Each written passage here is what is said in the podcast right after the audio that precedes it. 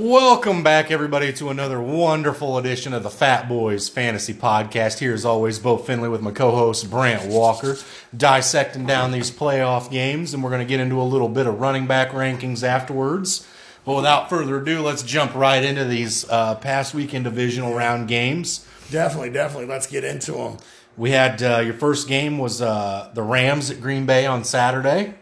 Left a lot to be desired on the Rams side. Green Bay ran all over that defense, passed all over that defense, pretty much did what they wanted with the ball. Absolutely. Which was kind of scary to see. Granted, Aaron Donald didn't play much, 50% of snaps, give or take. And Jalen Ramsey, we didn't get to see that Jalen Ramsey versus Davante Adams matchup as we all thought we would. No, Green Bay did a great job of getting Adams moved around so he wasn't manned up on Ramsey the entire game. He was moved in motion, moved to the slot. The the Packers coaching staff did a good job of keeping that in their pocket. Of moving Adams around the formation a lot and keeping Jalen Ramsey's out of the game, so to speak. You definitely saw a lot of frustration out of Jalen Ramsey out of that game if you watched it. When Adams would get a catch or make a play or whatever, there was a lot of frustration from Jalen Ramsey. But nonetheless, Green Bay got it done. Didn't seem to have a lot of issues in that game. It'll be interesting to see if Tampa can slow them down. But we'll have to wait and see for that this weekend. Your next game on Saturday evening was the Baltimore Ravens at the Buffalo Bills. Another disappointing game from a watching standpoint. Absolutely. Hate to see Lamar go out there with a concussion late. I've heard a lot of people and I've seen a lot of people complaining about it's saying it's not fair that when you get into possibly one of the biggest games of your career, some of these guys will never make it back to the playoffs in their career. Right. And the game's determined by weather, not play. As we all know, it was real windy up there. I mean, you got the great Justin Tucker missing kicks. I for one, enjoy the weather element of games. I like the snow. I like the mud bowls. I like the rain, monsoons. It just makes teams adapt and have to try to overcome, which obviously Buffalo was able to do this weekend, right, where the Ravens weren't. But Walker, what's your take on that? What do you think? Do you enjoy outside games? Do you enjoy the weather? Or do you think that when it comes time for playoffs, it's not really fair when a kicker who never misses is missing because the wind's blowing the ball 30 miles an hour to the right or left? Absolutely. Prime example, I love the outdoor games. I love the weather effect. We'll take the Packers and the Bills. Both were at home this week. They earned the right to be home field advantage and get the home field. They play in that weather all throughout the year. They've won the games there. It's their stadium. They get the rights. Now, the Saints, on the other hand, they're enclosed dome. Indy's a dome. So those teams, that's where they play. That's their home. If you earn the right, you get the right. If the weather happens to help you out a little bit, the weather happens to help you out. Do you think there ever will be a time when all games will be played in domes? I think we're getting to that as all these teams are rebuilding their stadiums and everything with retractable roofs and everything else. I think we are getting to that, and that's unfortunate because you're going to see places like Lambeau Field someday will be enclosed. That's unfortunate. I think the weather is it if you win and you get the seed and you get the home field, so be it. That's fair. I just wonder, though, from a Buffalo standpoint, granted, Josh Allen's been phenomenal on his feet this year, but they really don't have a run game. No. So you almost wonder if even with how good Josh Allen's been through the air this year, if they'd almost rather be playing in a dome this time of year too. It wouldn't surprise me if they were, especially with Zach Moss missing the time. Yeah. Now they did add Devontae Freeman, so hopefully they'll find some type of run game next week. They'll need to. Yeah, and now you say this game was a disappointing watching standpoint. To me, I love defense, so I actually love this game, to watch this game back and forth. If I'm not mistaken, it was 3-3 at halftime, so it was a great first half. I enjoyed it. Enjoyed watching the second half move on, too. It was a good defensive battle. It's fair to say it's defensive, but again, we're talking about taking 6 points off the game because of wind, not right, because of defenses doing their job. You're taking more because I'm pretty sure Tyler Bass also. I believe you might be correct. So you're taking 9 points off the scoreboard that would have been there otherwise. I like defensive games myself when teams are stalling at the 50-yard line and they're not even able to line up for a kick field goal, or if field goals are blocked or special teams play a big part, whatever, that's fine. I'm not so big on teams driving down the field, getting stopped at the 30-yard line, and then a good kicker, which Tyler Bass and Justin Tucker are both better than most kickers in the league. Absolutely. And they're missing, chip shots for them because of the weather. I mean, again, I get it. It plays a big part of it. I'm kind of the same way you are as far as I want to see if Green Bay earns the right to host a game. I went up and watched a game at Lambeau last year in December and was not prepared and froze my butt off. So I can only imagine what it's like for these guys that go out there and they're too proud to wear, long sleeves or whatever. I'm sure it's chilly and Green Bay earns that right. I get it. But I will say traveling down to Atlanta 2 years ago for myself was a beautiful time, beautiful stadium there with the retractable roof. We got lucky enough; the roof was open that day. And then once again you want to take in outdoor stadiums. I've been up to Seattle too, and it rained the entire time we were there. We got a little bit of break during the game, but that's another thing is weather element. That's what Seattle is known for. It's rainy up there, so if Seattle gets home field, they're used to that, and I think that's just an advantage that they get. But eventually, I think we're going to see that everything change and start to be enclosed. Sure, that's fair. So let's move right on along. Obviously, Buffalo ended up winning 20-3, I believe, was the final 17. Score. 17-3 was the final score. Your first game on Sunday was the Cleveland Browns at Kansas City. Now, this one I want to get into a little bit more here. Obviously, Kansas City was able to hold them. 22-17, 5-point game. A lot closer than most people thought it would be. Granted, I don't know how close it would have been if Mahomes would have been able to finish the game. But Cleveland started out really slow.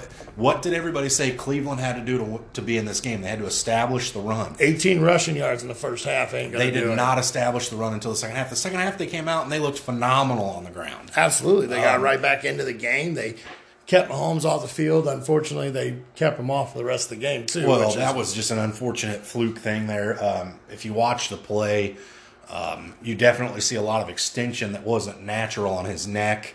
You definitely saw him get up and look dazed and confused. But we'll talk about whether or not we think he'll play here in a minute. Absolutely. With Patrick Mahomes going to the sideline and 36-year-old Chad Henne, 35-year-old Chad Henne. 13 years in the league and got his first playoff pass. Yeah.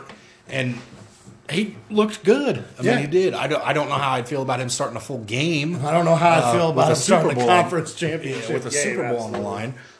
But Cleveland really was in this game late and should have been able to stop him. They had a 3rd and 16 that Chad Henne ran 15 yards, got stopped short, and then they bit hard on that. Kansas City rushed the line and act like they were going to try to draw them off sides, act like they weren't going to snap, call a timeout. And then when Cleveland least expected it, they snapped the ball and had a wide open pass for the first down. Tyreek Hill just sat down and melted again. That was the game. And mind you, and Kansas City gave them the opportunity. I mean, there was a 3rd and 11, I think it was, or 4th and 11 when Cleveland decided to punt, and then you also had Kansas City who threw the pick in the end zone on a.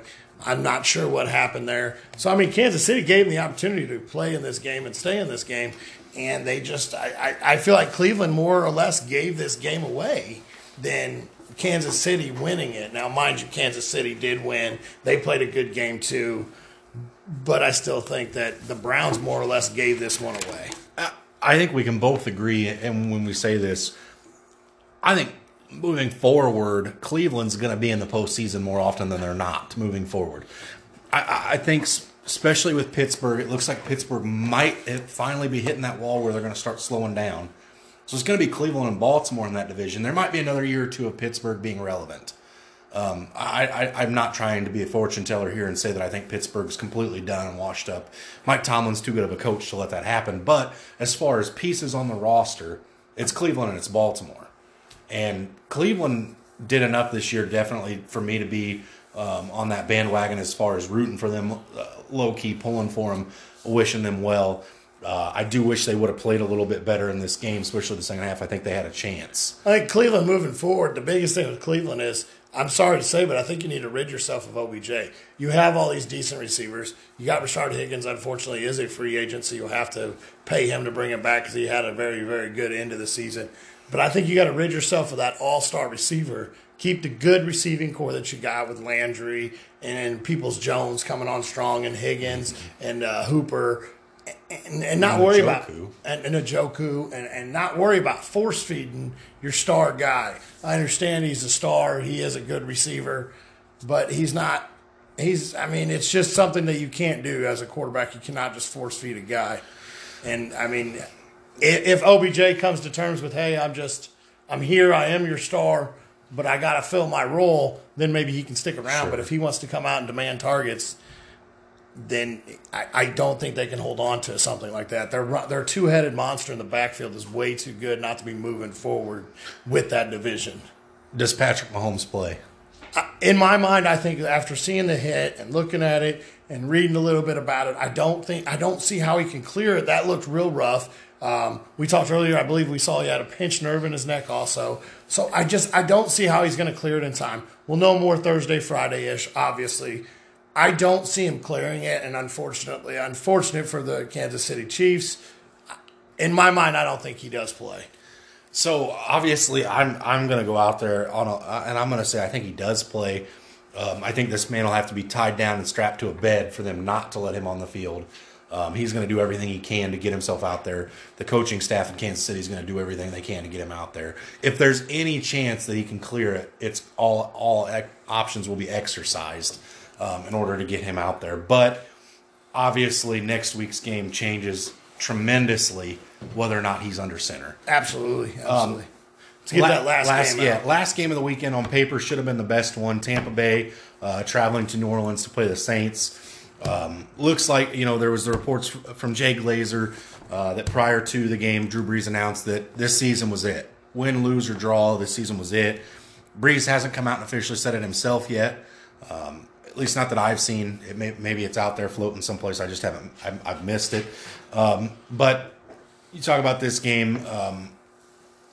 A lot went right for New Orleans early, and then that's kind of where it stopped. You hate to see Drew Brees go out on that. He threw three interceptions, 3 or 4 interceptions. Yeah, he had a little bit of a rough game. You'd hate to see him go out like that. There was some. Bright spots.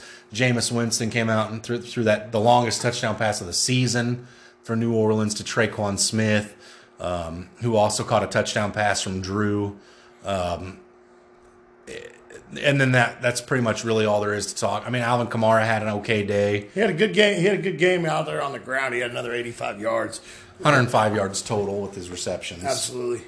But the focus of this game is all Tampa Bay. Tom Brady just seems to look young in the playoffs. I'm not sure what it is about playoff games and Tom Brady, but they're just made for each other. I saw an interesting stat the other day that there's only 5 teams in the NFL that have as many or more playoff wins as Tom Brady, which is just an insane stat. Obviously, the greatest of all time to play the game.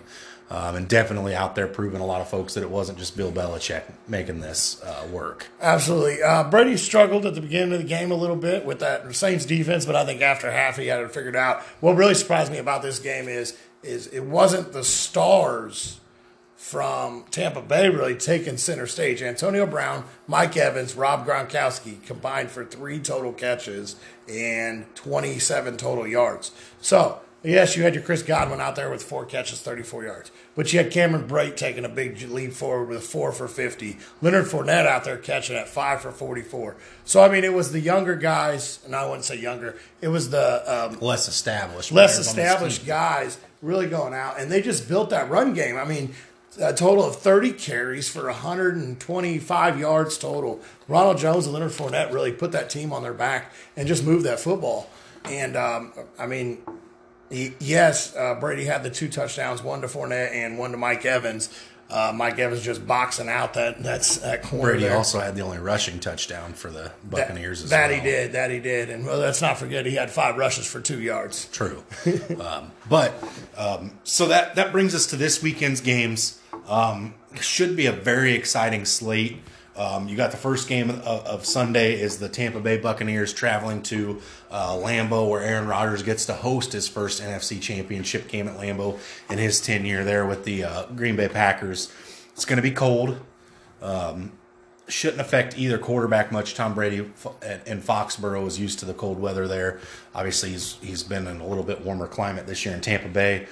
But nonetheless, it should be a fantastic game to watch. Two of the better quarterbacks left in the NFC, the two old-timers.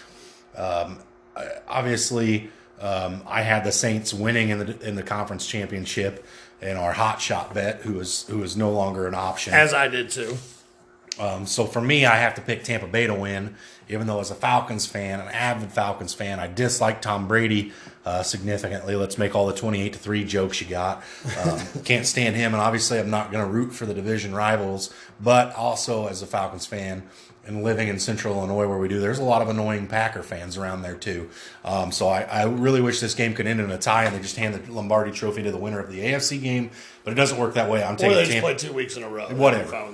But I'm taking the Tampa Bay Buccaneers just so I can hold out hope that I don't have to do a hot shot on air. I like the Packers in this game, and I really think they're going to come out. Now, as you said, though, the weather shouldn't play too big of a difference. But here's the thing. You got your Leonard Fournette, who's been in Jacksonville, Tampa Bay, so he's not used to the cold. You got Ronald Jones been in Tampa Bay, so that run game may suffer a little bit, just them not being used to it. Green Bay's been on fire. I don't know if there's a team there that can outscore them. I understand that earlier this year, Tampa Bay put a whooping on them. I believe that might have been up in Green Bay. I'd have to go back and look. But either way, I think Green Bay's way too hot. I think they're going to come through, and I don't want to say they're going to easily handle Tom Brady and knock him out because Brady has looked phenomenal. I think this game's going to go back and forth. I think you're going to see a lot less defense of this game than you probably have in a lot of the NFC games this year. I tell you what, I'm really excited for this weekend. These are two phenomenal games. And for a split second, I was getting ready to say I'm more excited for this one than I am the AFC game. But if Mahomes plays, how can you not be excited to see Mahomes versus Josh Allen? Absolutely. How can you not be? We saw Week 6 this year. Actually, what's the funny thing is Tampa Bay played Green Bay Week 6, and Week 6 Kansas City played Buffalo also. Correct. So we were reliving Week 6 of the NFL season.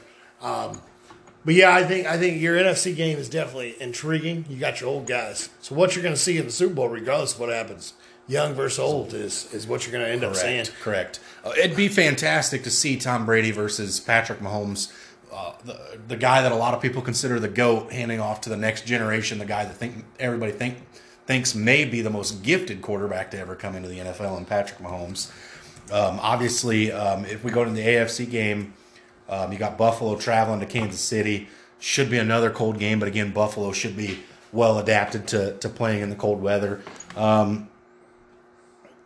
Boy, let's just talk about this game as if Tom Brady's going to play, or Patrick Mahomes is going to play. Then we'll discuss it a little bit afterwards. If Patrick Mahomes plays, and he's healthy, and the pinched nerve's not affecting him, this is going to be an amazing game to watch. Should be very back and forth. Should be a lot of scoreboard lighting up. I mean, you got Tyreek Hill and Josh Allen, two of the guys that are some of the most vertical threats in the league. You got John Brown, Cole Beasley. You got Tyreek or Travis Kelce, Clyde Edwards-Helaire ought to be back for this game. This should be, if I had to pick a game that I'm more excited to watch, I'm definitely more intrigued by the Kansas City-Buffalo game if Patrick Mahomes plays. If Patrick Mahomes plays, I still have Buffalo beating them. I think it'll be a very close game. I think this is one that whoever has the ball late at the last second is who wins. Absolutely. So I went back, checked out these week stats. The Bills are going to win. You better figure out a way to stop CEH. He rushed for 161 yards against them. I like the Bills. I think they're red hot. The defense takes – the thing with the defense is it just seems to take them a drive or two to get going. So I feel like the Bills have a good chance of pulling this one out. Obviously, I would love to see Mahomes play because if the Bills move on, I want to see them move on beating what is considered to be the next greatest quarterback. So Tyreek Hill last time looks like he may have struggled if Trey White was covering him. That might be another intriguing matchup to see again as well. Yeah, he went 3 for 20. Demarcus Robinson was actually the leading receiver there at 5 for 69, followed by who else but Travis Kelce. I think this is going to be a very interesting game. I think it is going to be back and forth.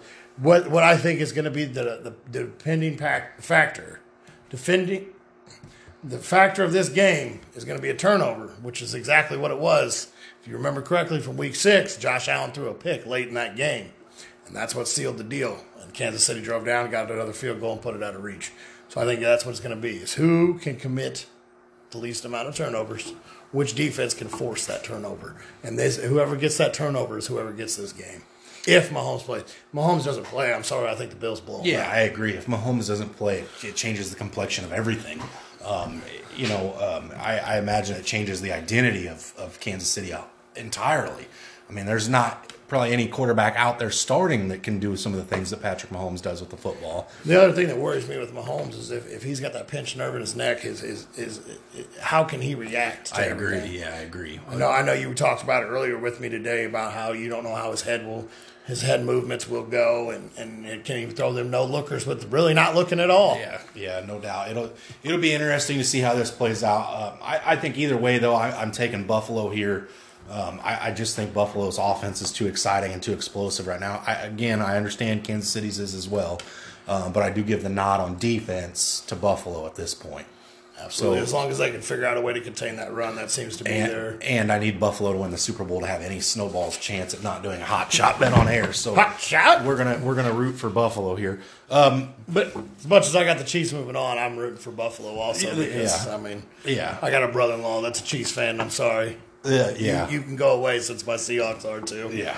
Well, my Falcons didn't even have a chance. So yeah, they got the same amount of postseason wins as my Hawks. That's true. I'm glad we're at least admitting that together today. You didn't take it as kindly when I made that joke the other day. No. But let's go ahead and dive into these running backs here. I'm really excited for this. We're gonna go really in depth. We did the top 10 quarterbacks last week. We played around with it a little bit. I really want to go into these running backs heavy, like top 25, top 30 somewhere. We'll talk about. I'll just go through real quick and name them all off. These are from our league. We do a little PPR. Bit. Yeah, it is PPR, but we give 1 point for every 7.5 yards rushing. So these will fluctuate a little. It's fairly similar to other finishing PPR standard or PPR formats. But anyway, let's go ahead and get through them. Number 1, Alvin Kamara. Number 2, Derrick Henry. 3, Dalvin Cook. 4, David Montgomery. 5, Aaron Jones. 6, Jonathan Taylor. 7, James Robinson. 8, Josh Jacobs. 9, Ezekiel Elliott. 10, Kareem Hunt. 11, Nick Chubb. 12, Mike Davis. 13, Antonio Gibson. 14, Melvin Gordon. 15, Kenyon Drake. 16, Ronald Jones. 17, Nyheim Hines. 18, J.D. McKissick. 19, Chris Carson. 20, DeAndre Swift. 21, Clyde Edwards-Helaire. 22, David Johnson. 23, Miles Sanders. 24, J.K. Dobbins. 25, James Conner. 26, Myles Gaskin. 27, Austin Ekeler. 28, Chase Edmonds. 29, Todd Gurley. And number 30, Giovanni Bernard. So the first thing that I notice when I'm going through these is how many guys from the same backfield made it into the top 30. Could you imagine if one of those guys wasn't taking reps from the other one, what this top 10 would look like? Absolutely. Or top 30 even would look like. Obviously, Alvin Kamara finished as the number 1. Thanks a lot, in part, thanks to his 6-touchdown game in Week 16, because obviously he didn't even have half of the rushing yards that Derrick Henry did. Derrick Henry was an absolute monster this year. What from this top 30, Walker? What is the most surprising name on the top 30 in your mind? The most surprising is James Robinson. Because, he was undrafted rookie, came out of nowhere and hit the league by storm. That's surprising to me. You don't see that very often. Obviously, once you finally got a chance to watch him play week 1, 2, or 3, you realize, oh, this dude is legit. He's got the moves to be a workhorse in the NFL. So I'm going to bypass him. What's most surprising to me, there's 2 names here. Melvin Gordon, over there in Denver. I didn't even realize that they were doing so well with the run that he was able to get up there with that. I mean, and then the other one was J.D. McKissick. I guess I just didn't realize how many receptions and how much of a factor he was in that Washington football team's offense. He definitely made his point. What really surprised me is him and Antonio Gibson both right up there in your top 30, top 20. Actually, I think they're both in the top 25. Yeah, they're both in the top 25. Hell, they're both in the top 20. That's just crazy to see that both of them are up there. But when you didn't see the Washington football team, I mean, we didn't. Not a whole lot of people got exposure to them unless you were out there and you're a Washington football team fan. So those two names really surprised me up there. And then, like I said, Melvin Gordon. I thought they were both having, him and Lindsey both were having average years. I didn't see either one of them cracking the top 15. The one that's the most surprising to me, and it's not necessarily because this guy came and caught me by surprise. I was kind of high on him at the beginning of the year. A lot of people were. Antonio Gibson, who you just hit on.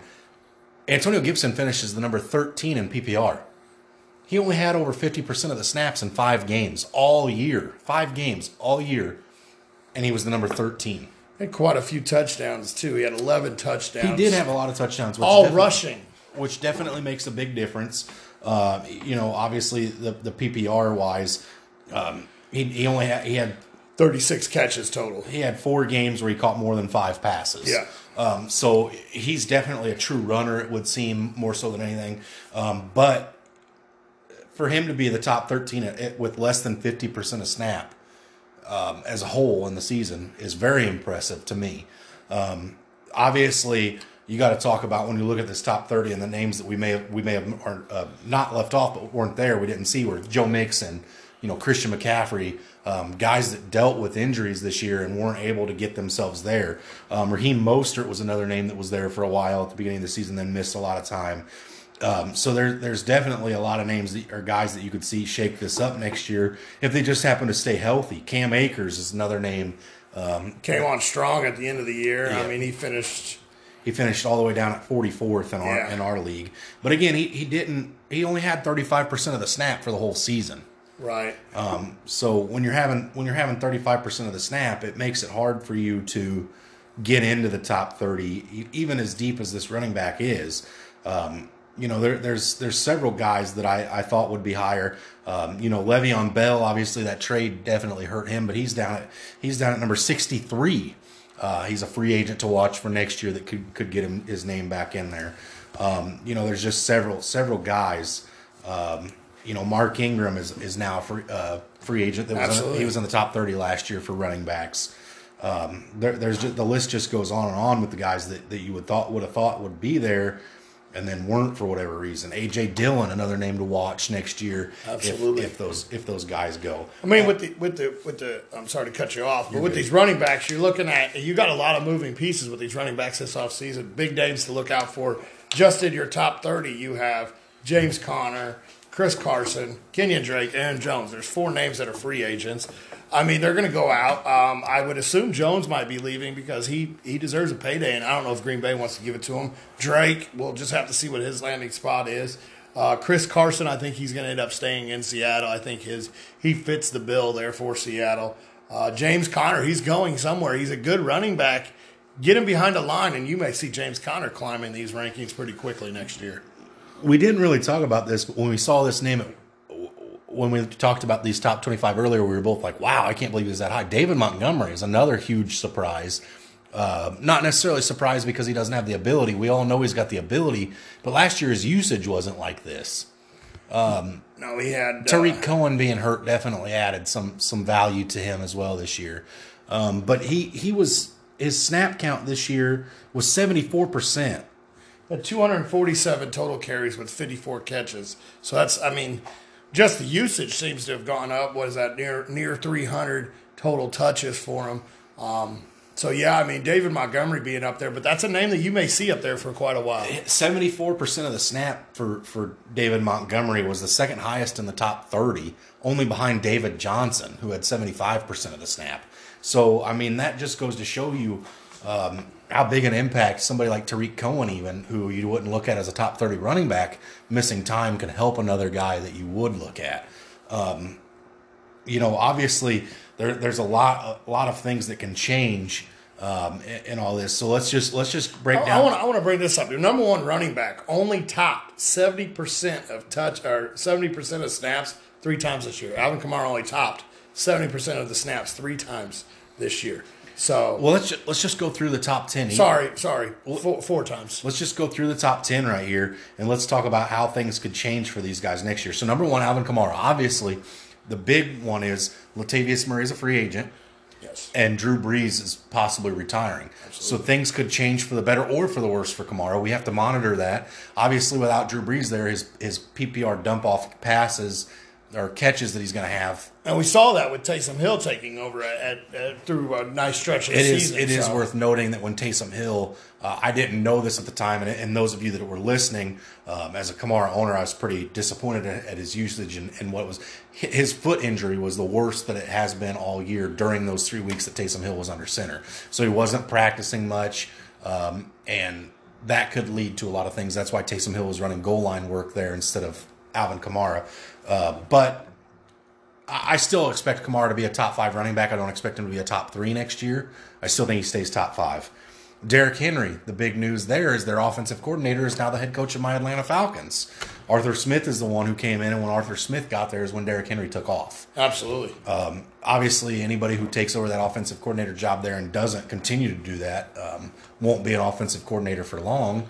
But you could see the change of play and how good Ryan Tannehill has been, how the emergence of Corey Davis, the emergence of A.J. Brown could change the complexion of that offense a little bit. Absolutely. Especially to keep up on that high explosive scoring AFC. Absolutely. One of the names here is Ezekiel Elliott finished at number 9. I expect him to move back up into the top 5 next year. He had 31, 24, 19 in the 3 weeks he played. Correct me if I'm wrong, Dak got hurt week 3, correct? No. Was it 4? He was healthy through... I think he got hurt during the Giants game, correct? So I think so, yeah. Week 5 is what I think. All the way up to week 5, Zeke was really right at 20 points in your PPR when Dak got hurt. So, I mean, up till week 5, he was at 20 points. Then he had his dump off of 12, 7, 10, 11. He had a 24 against Minnesota, 3, 16. I think you should see Zeke get back up into the top 5 of backs just based on Dak opening up the passing offense there, which should open up the holes again. So I'm going to go out and say that I disagree. I think Zeke is never going to be as good as he was 2 years ago.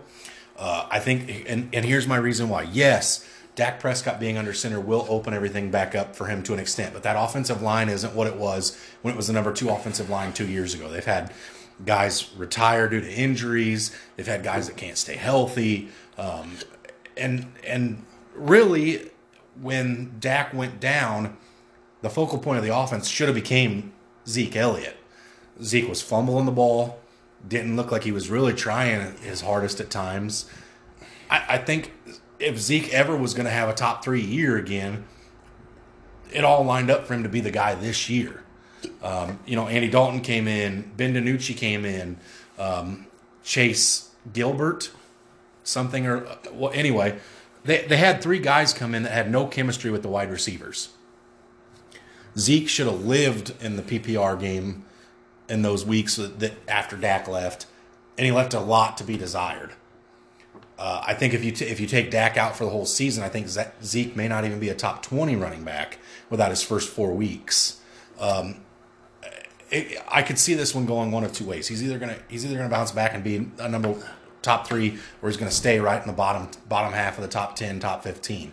I'm leaning towards him falling out of the top 5 completely for the rest of his career and being a top 15 guy, which is still nothing to hang your hat on. It's still a running back 1. I just don't know if in redraft leagues he's worthy of a top 5 pick anymore. It'll be interesting to see where his ADP shakes out once we get to that point. But at this point, and at least for my money, I'm passing on him. I'm more intrigued by, the James Robinsons, the Austin Ekelers, the Aaron Joneses, the Nick Chubbs, the Kareem Hunts. I'm more intrigued by those guys at this point than I am Zeke Elliott. Yeah, which I definitely could see. I mean, I just think that that whole team this year was beat up, line, your quarterback. I think the team will find its ground, and that team goes through Elliott, I think. Yeah, I mean, but again, that's kind of where my argument comes in, is the team goes through Elliott. It should have went through Elliott this year. I mean, they were up in the playoff conversation all the way up until, what, week 16 is when they were basically done? Technically, if they would have won 17 and the Redskins would have lost, you could have seen... Football team, excuse me. If the football team would have lost and Dallas would have won, you could have seen Dallas in the postseason. But... That's my argument is that it should have been Zeke this year. Zeke should have been the guy. He should have willed that team into the playoffs. He should have taken the reins and exploded, and he didn't. Now, is that Zeke's fault or is that Mike McCarthy? I'm not sure. We'll find out. But the fumbling issue is most definitely Zeke's. Yeah. Another name, moving on from Derrick Henry, that I want to talk about. Obviously, Jonathan Taylor. I think Jonathan Taylor is a top 5 running back next year. He's just beginning. Yeah, the sky's the limit for Jonathan Taylor. I know I was nervous about him a little bit coming in this year just because of his usage in college. I wasn't sure how he'd hold up. Obviously, we haven't seen him in a 16-game slate yet because of the fact that, you know, he got his hand slapped and got sat there for a little bit. Usage went down. Nyheim Hines was explosive during that time. But he came on very, very, very, very strong at the end of the season.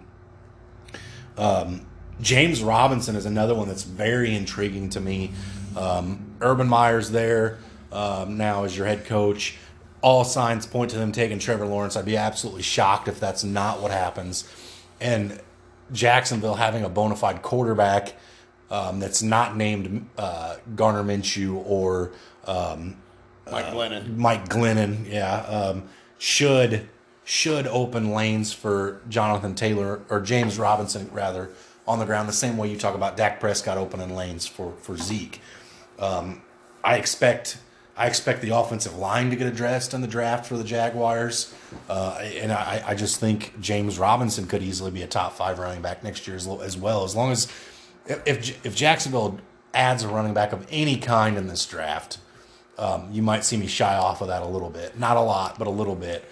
As long as they don't get a high-profile guy, I still expect James Robinson to be the snap leader there. So with James Robinson, I think they are going to add something else. He was an undrafted free agent that was added to the team, and I just feel like everybody zones in on that, and I feel like they are going to add something. James Robinson carried, 97% of the carries there in Jacksonville. Yeah. I don't think he can keep that up. If he does, by all means, he's a top 5 back. I just don't think he can. Don't get me wrong. I think he still finishes inside the top 10. And then a few other names that we want to mention on is Clyde Edwards-Helaire. He did a lot of his work in just a few games where he got multiple touchdowns in. We saw him fall off quite a bit.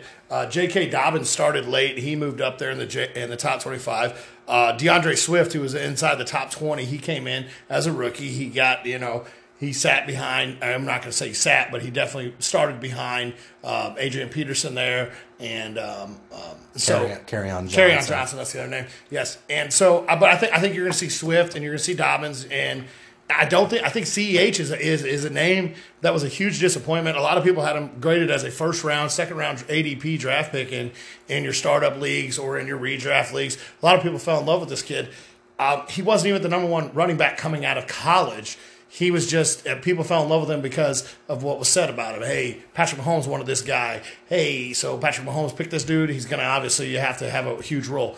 In that Chiefs offense, if you're not Patrick Mahomes, Tyreek Hill, or Travis Kelce, it just doesn't seem like there's a huge fantasy impact role carved out for you. Yes, he did finish inside the top 25, but also Williams will be returning. He was an opt-out this year. Williams obviously keeps that 1 year on his deal, and he comes back and definitely can take over some carries. This is so Clyde Edwards-Helaire is a perfect example of falling into the right spot, but the wrong spot for people to fall in love with somebody in a rookie redraft. So if you're in a dynasty or a redraft or whatever the case may be, and you're looking at a rookie running back, adding them, a lot of people make the mistake of drafting like example this year, Clyde Edwards-Helaire was drafted in front of Jonathan Taylor. He was drafted in front of J.K. Dobbins, DeAndre Swift, all of those guys. In most rookie draft, he was projected as the 1.1. He was the number one overall pick in single QB leagues. And the mistake people make is they fall in love with the guy that's going to have instant work. Clyde Edwards-Helaire, out of all of them, was the one that was going to come in and have the widest open lane to become the starter. Now you got to remember, Marlon Mack. Injury hadn't happened yet, right? For Jonathan Taylor, which would have changed that a little bit too. But people fall in love with the spot. So Clyde Edwards-Helaire, it could have been anybody going there, and they fell in love with the fact that he's going to have an instant opportunity to start. Right.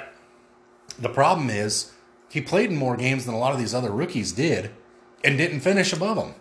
At this point, if we're redrafting the rookie, he had more snaps. I won't say he played in more games. He definitely had more snaps than most of these other rookies did. If you break it down and you redraft the running backs from last year, I'm taking Cam Akers in front of Clyde Edwards-Helaire. Absolutely, I'm taking Jonathan Taylor in front of him. I'm taking J.K. Dobbins. I'm probably on the fence of taking DeAndre Swift in front of him moving forward. Well, if you remember draft day, I said when J.K. Dobbins got drafted to Baltimore that I absolutely love that fit. I love that future there because that's a run-first offense. J.K. Dobbins was, in my mind, should have been the first running back in a rookie draft off the board.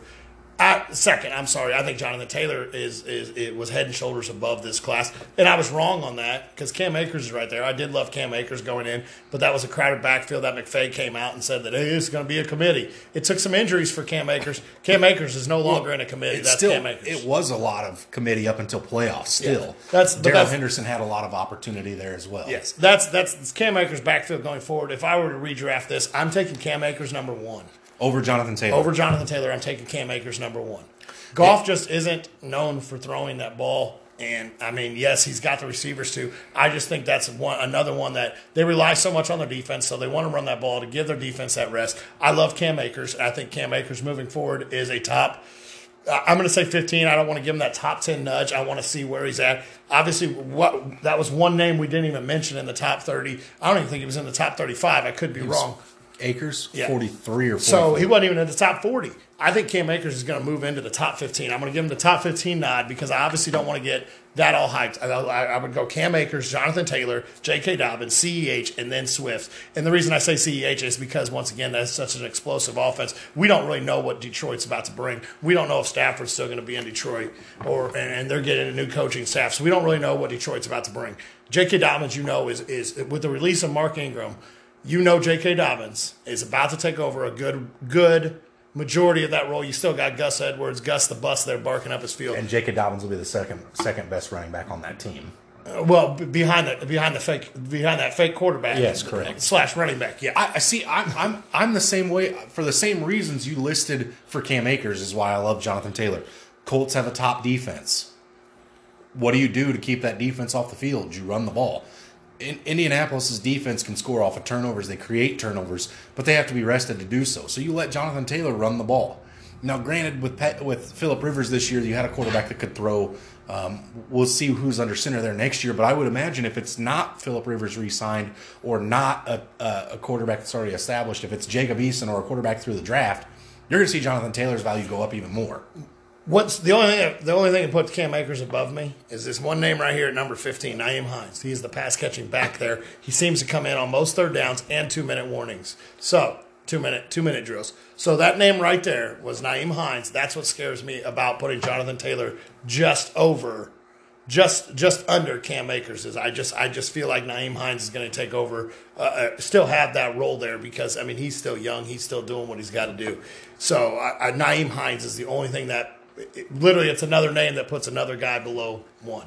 I mean, to argue with you a little bit here, the number two, who a lot of people would still say should have been the number one above Alvin Kamara in formats, Derrick Henry had 19 receptions this year. You don't have to have receptions to be a top 10 back or a top 5 back. But how many Derrick Henrys are in this NFL? Yeah, I'm definitely not saying that Jonathan Taylor's Derrick Henry died. Please don't twist that. But what I am saying is that Jonathan Taylor could definitely be Jonathan Taylor and be up there without catching passes. There's plenty of running backs that can do it. 378 carries is astronomical for a running back to take. And that's his, if I'm not mistaken, this is year three in a third, the third year in a row he's had over 350 carries.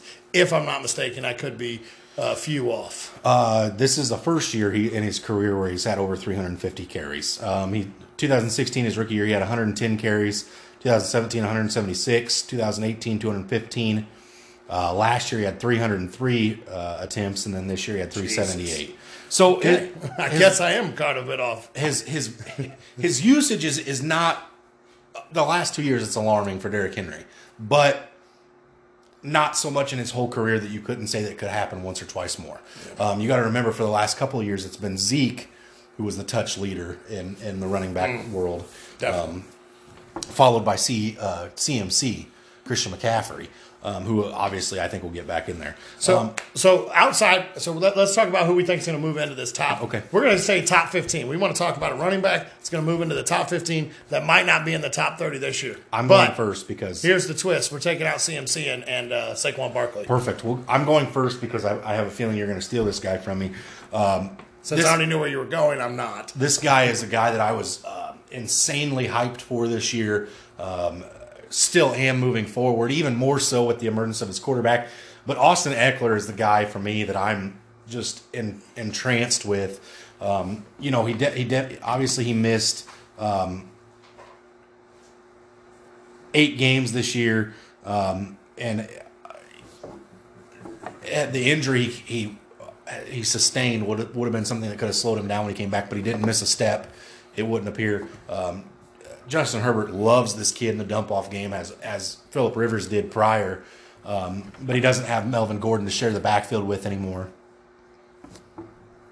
I'm just totally enamored with Austin Ekeler. Austin Ekeler had several games this year where he hit, he had week one, he had 84 yards rushing. Week two, he had 93. Week 3, he had 59. Then week 4, he got hurt and had 12. Then he came back and had 44, 36, 79, 60, 45, 18. So he's definitely proven that he's a two-dimensional back. Now, granted, he only had 1 touchdown on the ground this year, but he also missed all that time. He only had 3 touchdowns total. So Austin Ekeler is the guy for me. Now, granted, that could change if the head coach that was hired or gets hired there ends up being a guy that's not going to leave Austin Ekeler as the ground guy or puts more faith and more stock into Joshua Kelly or, whatever. But I firmly believe that Austin Ekeler is a top 10 running back when healthy, not just a top 20 or 15.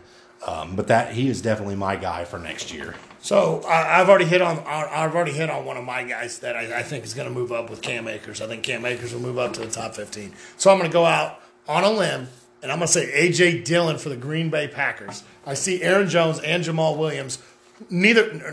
Both of them are not going to stay in Green Bay. I would assume it's going to be Jones out the door. Jamal Williams is loved by his team, loved by the facility and everything else there. I think that Dillon is about to take over the Aaron Jones role there in Green Bay. So I think A.J. Dillon is a name that if Aaron Jones leaves, he's only 22 years old. If Aaron Jones leaves. This is if Aaron Jones leaves. A.J. Dillon's going to be if Aaron Jones leaves? If Aaron Jones leaves. Okay. A.J. Dillon's going to move up into that top 15. He's been amazing the last few weeks with his. Week 16 he had 21 carries, 124 yards, 2 touchdowns. He went 1 for 1, one reception for 5 yards. And then he's been absolutely amazing. That one game he got the full start. In the playoffs he's looked pretty good. Last week against the Rams he looked pretty good. I think A.J. Dillon is a name that could move up into the top 15. Okay, who's the name that you think falls out of it? Name that falls out, Chris Carson. Chris Carson, he's not in the top 15. Chris Carson's going to fall out of the top 20. Let's go up to the top 15. Mike Davis, obviously, CMC will be back, so I'm not going to hit on that. If you want my honest opinion, James Robinson is the name that's going to, I think, fall out of the top 15. I think they're going to add another back there. You're going to get Trevor Lawrence. I think Urban Meyer is really going to open up that playbook and let him air that ball out. So I just don't know if James Robinson's going to have that big of a role where, even when they were down, they were still running clock. I'm looking at the top 15, and it really as a whole, it's a pretty sound list. Obviously, you could pick on Kenyon Drake and say he won't be there, but that's easy. an easy one in my mind. Melvin Gordon's another one that you could pick on. But obviously, with CMC and Barkley and Ekeler healthy for a full season, those guys fall out anyway naturally. So to go out on a limb here and further hit on what I said earlier, I think Zeke's the guy that you could see fall out of the top 15. And the reason why is I think Tony Pollard was good enough this year that Tony Pollard may have a role moving forward next year and may steal carries and work from Zeke. And on the outside, you got CeeDee Lamb, Michael Gallup, and Amari Cooper. And if Dak comes back, Zeke's touches may decline to where he's not able to get the volume to get himself there to begin with, let alone Tony Pollard coming in and snaking snaps and carries from him. But I think Mike McCarthy, obviously, we talked about it several times during this season, that he should have been fighting for his job, and they never got any better. So I definitely think Mike McCarthy starts the season out next year on the hot seat, and if Dak comes back and they're not winning games, I think he could be an in-season fire. And if that happens, watch out for Zeke, because you're not going to see a lot of coaches come in and allow Zeke to be the reason they're fired. So if Tony Pollard's running with more heart, running harder, trying to get the extra yards after getting hit, hanging on to the ball, which is a big thing for running backs, I wouldn't be a bit surprised to see Zeke's role take a step back. I know I'm going to be in a vast minority and feeling that way. But again, I just think there's too many things that could go wrong for Zeke that could move him out. Again, like I said, if everything goes right, perfect picture, Zeke's a top 5 running back. Here's one more name. I know we said it. We never really broke in. Joe Mixon. Joe Mixon's got a rookie quarterback, and I'm still going to classify Joe Burrow as a rookie, even though it will be his second year in the league. They may be leaning on Joe Mixon a lot, so will Burrow, especially to make sure he gets his rhythm back after that devastating injury. Joe Mixon's a name to watch climbing up the rankings real quick. Definitely another name that if he stays healthy is going to be up there. Miles Sanders, there's a new coaching staff there. Definitely look into that coaching staff. You know me, I've had love for Miles Sanders for 2 years now. He only played in 12 games, so that does make a huge difference, I think. I mean, really he was 20 points behind number 17 from 24. So Miles Sanders is another name that could be moving up in there. But the main one I wanted to hit on was definitely Joe Mixon. Keep an eye on that. Mixon signed that new extension, and they won him there in Cincy. And that line's getting built up, especially if you see them address that line through free agency, through the draft. Joe Mixon could become out, and you may see Joe Mixon get back to his old ways in the top 10, top 5 type guy. Joe Mixon's a guy. He's definitely got plenty of reception. All right, real quick here. A little bit of would you rather. Would you rather next year have on your team David Montgomery or Cam Akers? I'm taking Cam Akers. I'm taking Cam Akers. I think he's more explosive. He did this in college behind a terrible line at Florida State. I like Cam Akers, and I like the way he runs, and I absolutely hate saying this as a rival to Seattle. He plays against softer run defenses than David Montgomery does too. Would you rather have Cam Akers or Zeke Elliott? Redraft, I'm going to take Elliott because I think Elliott still has one more power league year in him. Dynasty, I'm definitely going to take Cam Akers' age. I think those two may have a similar season next year where that they may get the mass majority of the work but still end up losing that third down 2-minute drill. So, I definitely redraft. Like I said, I would probably take Elliott. Okay, fair enough. All right, so hang on. One thing. Would you rather? It's the same team. Kareem Hunt, Nick Chubb. Who's going to make the biggest difference? I'd rather have Nick Chubb. Okay. I'd rather have Nick Chubb, and it's not even close. 2 years ago, Nick Chubb was the runner-up for rushing title that Derrick Henry got, 250 yards the last week of the season. Absolutely. 2 years ago to take that from him. I'd rather have Nick Chubb. One last thing here on the running backs before we wrap this episode up. Give me a running back that's coming out in the draft this year and the proper place for them to go that you think could be a stud that could make the top 15. You go first, my friend. Me go first. I don't want to have the same guy, and I think we have the same guy. So you go first.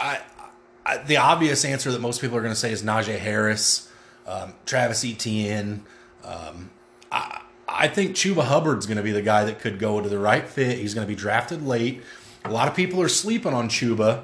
A lot of people forget that Chuba, prior to this season, was the number one running back in college. A lot of people thought Chuba would be the number one running back taken in this draft prior to him having the injury this year and then leaving early to declare for the draft and not playing anymore.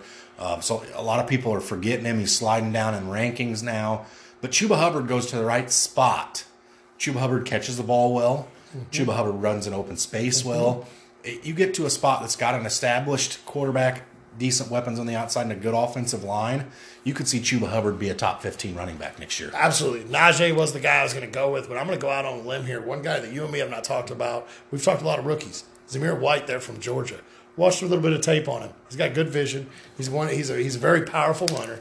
He was a number one recruit coming into college, and he does have a little injury Georgia running back with injury history? Knees, what a surprise. Listen, I would have never guessed. But Zamir White is a guy that could come out and could make an immediate impact. He could be a late-round draft pick, third, fourth round.